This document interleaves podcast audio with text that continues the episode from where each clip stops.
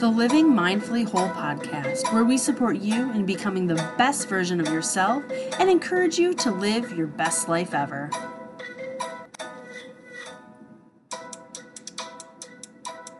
Good morning and welcome to the Mindfully Living Whole podcast. This is episode one. I'm super excited to get started with my podcast and start sharing my perspective, my viewpoint, um, what I know about the mental health world. A little bit of background about me and who I am. I'm a mental health therapist in Minnesota with adult women who feel stuck who want something to change, who are fed up, overwhelmed, and stressed out with life as it is, and want to make a change, whether that's with themselves and within their family. Usually it's both. And we work on empowerment, changing mindset, working on goals, and helping them achieve the life that they really want. This is what I do every day, and this podcast has been created to share some of the insight and some of the knowledge I've gained in the 11 years doing this work and working with women, and some of the strategies that I use with my clients to help them reach and obtain all of their goals. So, today, my topic is mindset and perspective. This topic often comes up when I'm working with clients negative mindset. This mindset of being stuck is really overwhelming and creates a lot of stress for client. They start to get curious and maybe even a little no- annoyed when I see things differently than them and I rephrase things and reframe for things for them. I actually even have a client who says she sees me on her shoulder, kind of like the devil and the angel on her shoulder. She calls me the devil and she flicks me off when I get real annoying. When we work on this mindset shift stuff, I start to see a shift in my clients and how they view the world. And really, we start to work on changing their negative thoughts about themselves and their perspective on the world. And so, why is mindset important? And do we actually have very much control over it? Have you ever heard of the phrase, whether you think you can or you think you can't, you are right?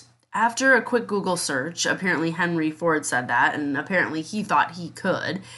But that is true. The point is, what you focus on is what you're going to do and what you're going to get. If we focus on all the things in our lives that are hard, uncomfortable, shitty, well, we'll get hard, uncomfortable, and shitty. If we focus on the things that are good, learning experiences, and helping us grow, we will grow and expand. The interesting part is these can be the same situations. It's just a, really about how we view them. It's our perspective of the reality and how we write the script to determine how we label these situations. Each time we form a memory or learn something new in our brain, our brain creates a connection between the neurons, and these are called synapses. The more we do something, the stronger these connections get, and the more our brain follows this connection path and puts it really on autopilot. So, really, what this means is the more we do or think things, the more we are likely to do them in the future without putting putting too much thought to it. This is great if we have a habit of going to the gym every morning or pulling a Stuart Smalley and saying in the mirror that we're good enough, smart enough, and gosh darn it, people like me. If you don't get that reference, Google it. You can thank me later. If we have a habit of thinking all the negative things about ourselves and thinking everyone is out to get us, then we have a problem on our hands because it'll keep happening over and over again until you break the cycle.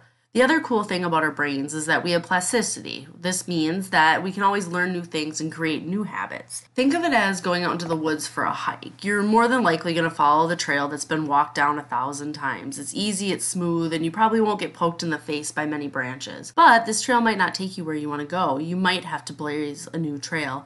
This is what you have to do in your brain when you decide to change your belief about yourself or a habit or learn something new. This is hard work and much more exhausting than walking down the beaten trail, but in the end, you can reach some amazing places with great views. So, how do we do this hard work? Well, we practice, practice, press, practice. A basketball coach once told me practice doesn't make perfect, but practice makes permanent.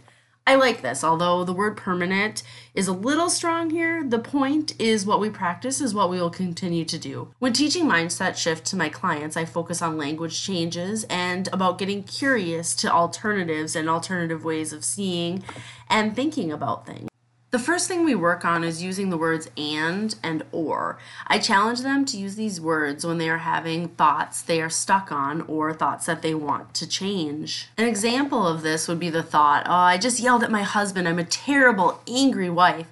The challenge would be to change this thought to I have just yelled at my husband. It could mean I'm a terrible wife, or I'm just really stressed at work and I'm taking it out on him inappropriately.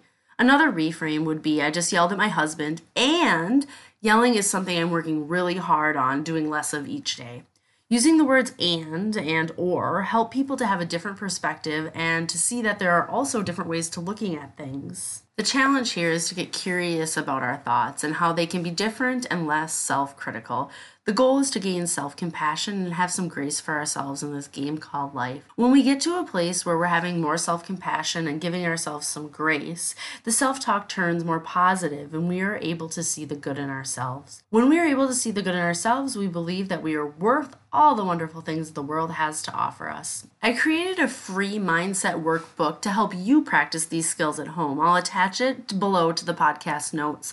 So, my challenge to you this week is to get curious about how you can change your negative thoughts.